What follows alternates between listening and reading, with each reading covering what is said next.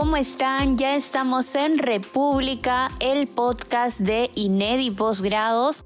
Soy Stephanie Garayar y el día de hoy tenemos el gusto de conversar con José de la Roca acerca de la gestión pública. ¿Cómo estás, José?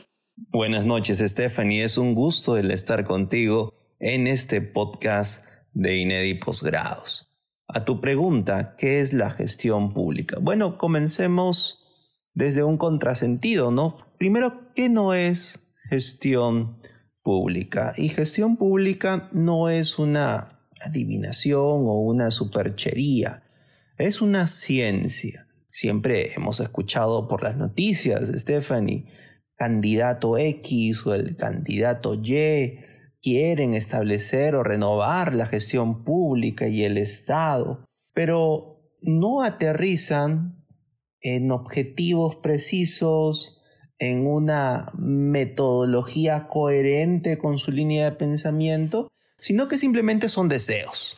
Así que tenemos que ser tajantes en esto y decir que la gestión pública es una ciencia que tiene su propia metodología, sus propios principios y también ciertas teorías y ramas de pensamiento dentro de lo que conocemos, Stephanie, como gestión pública.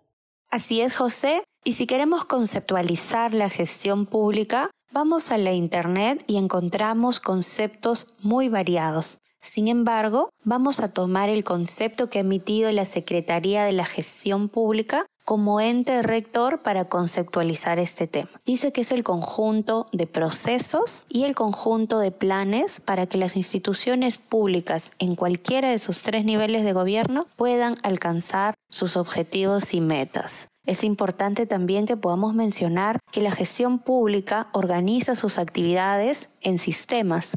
Estos sistemas pueden ser funcionales como pueden ser administrativos. Mientras que los sistemas funcionales buscan resolver los problemas de las personas a través de políticas públicas, los sistemas administrativos buscan administrar y gerenciar correctamente los recursos del Estado. Para poder solucionar los problemas de las personas y administrar correctamente los recursos del Estado, sin duda, requerimos servidores públicos preparados y con capacidades instaladas de gestión pública. Capacidades instaladas, Stephanie, que estamos reforzando en este podcast en el punto específico acerca del entendimiento de lo que es gestión pública. Tú ya referiste que es la gestión pública desde el punto de vista del gobierno, desde la web, y has navegado por internet y has hecho la chamba y la tarea. Y ahora también, si me permites, voy a adicionar otro concepto de gestión pública, que por supuesto los hay varios, como acerca del derecho, acerca de la física, acerca de la música. La gestión pública como ciencia, como objeto de estudio, también tiene una serie de definiciones. Y otra definición que a mí me gusta por su practicidad es la siguiente, y es que la gestión pública tiene o es la función de gestionar y administrar. Estos dos términos se usan como sinónimo en el presente caso, gestionar y administrar los recursos del Estado para brindar servicios de calidad dirigidos a satisfacer la necesidad del ciudadano. Entonces, entendemos esto, entendemos que la gestión pública lo que hace es tomar todos los recursos del Estado con el fin de poder brindar servicios y servicios que puedan satisfacer las necesidades del ciudadano, de tal manera pues que se le da un escenario en el cual el ciudadano pueda desarrollar todas sus capacidades y potencialidades en pro del mismo y por supuesto también en pro de su comunidad. Así es, José. Y si hemos definido a la gestión pública como el conjunto de planes para que las entidades puedan alcanzar sus metas institucionales, y además hemos dicho que se necesitan funcionarios con capacidades de gestión pública instaladas, es vital que los procedimientos de selección sirvan para contratar al personal idóneo. El Servir ha regulado este procedimiento de selección para que se pueda cada vez más cerrar la brecha que aún tenemos en este punto. Y para ello, las entidades públicas cuando contratan a un servidor público deben entregarle un reglamento de organizaciones y funciones actualizado. Deben entregarle un manual de perfil de su puesto, un diseño de procesos.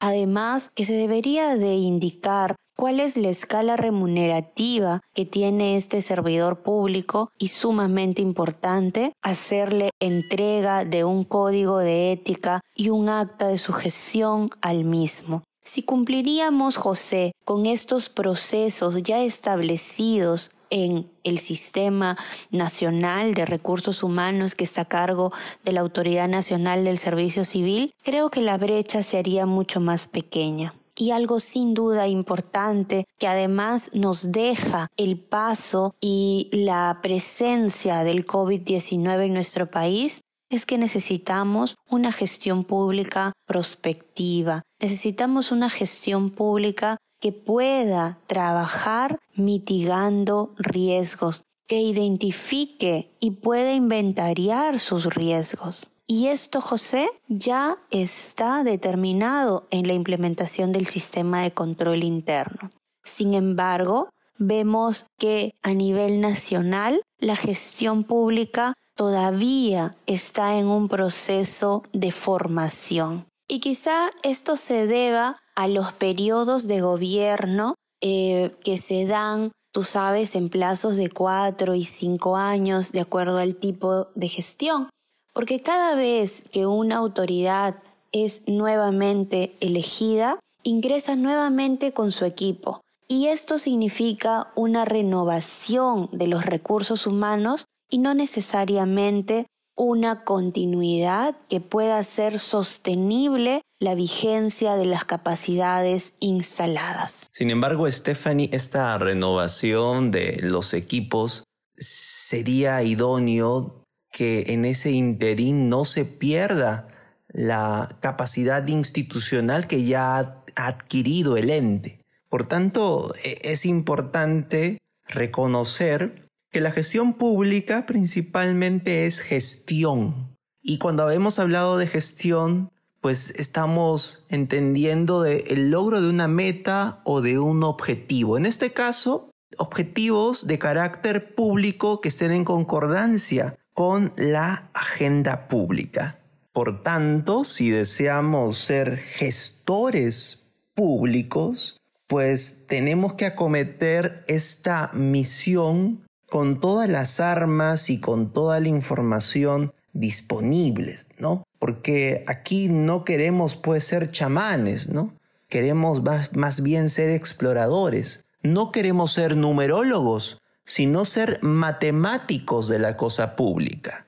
Así podremos dar respuesta a reveses que continuamente están en el panorama, como los cinturones de pobreza o de miseria más grandes que están rodeando a las grandes capitales de la región, más aún tú lo mencionaste en el contexto del COVID-19 o también el poder tener un régimen más disciplinado acerca del gasto público. Por ejemplo, hay regiones donde para poder gastar un sol se gasta ocho soles.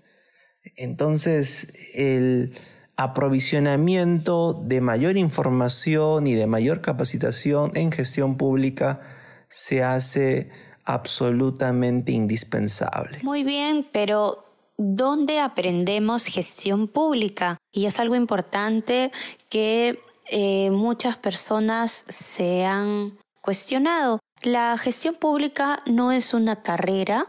Mm, en muy pocas profesiones y carreras universitarias o técnicas se encuentra como curso. Y es que la gestión pública se aprende de manera inversa. No vamos de la teoría a la práctica, sino más bien vamos de la práctica, de las buenas prácticas, llevando esta información a la teoría. Es así que el mundo ha encontrado buenas prácticas también en buenas acciones, como las prácticas de Margaret Thatcher, de algunos primeros ministros, y se han llevado para poder hacerlas doctrina de la gestión pública. Es importante también entender que la gestión pública va a ir evolucionando de acuerdo a los cambios y las necesidades sociales. Muchísimas gracias por su tiempo. Esperamos haberlos acompañado con nuestro podcast República, un podcast de INEDI Posgrados. Soy Stephanie Garayar y el día de hoy nos acompañó José de la Roca, el gerente de INEDI Posgrados.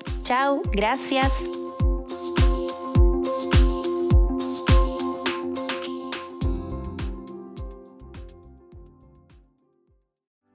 ¿Quieres ser un especialista en prevención de riesgos, salud y seguridad en el trabajo?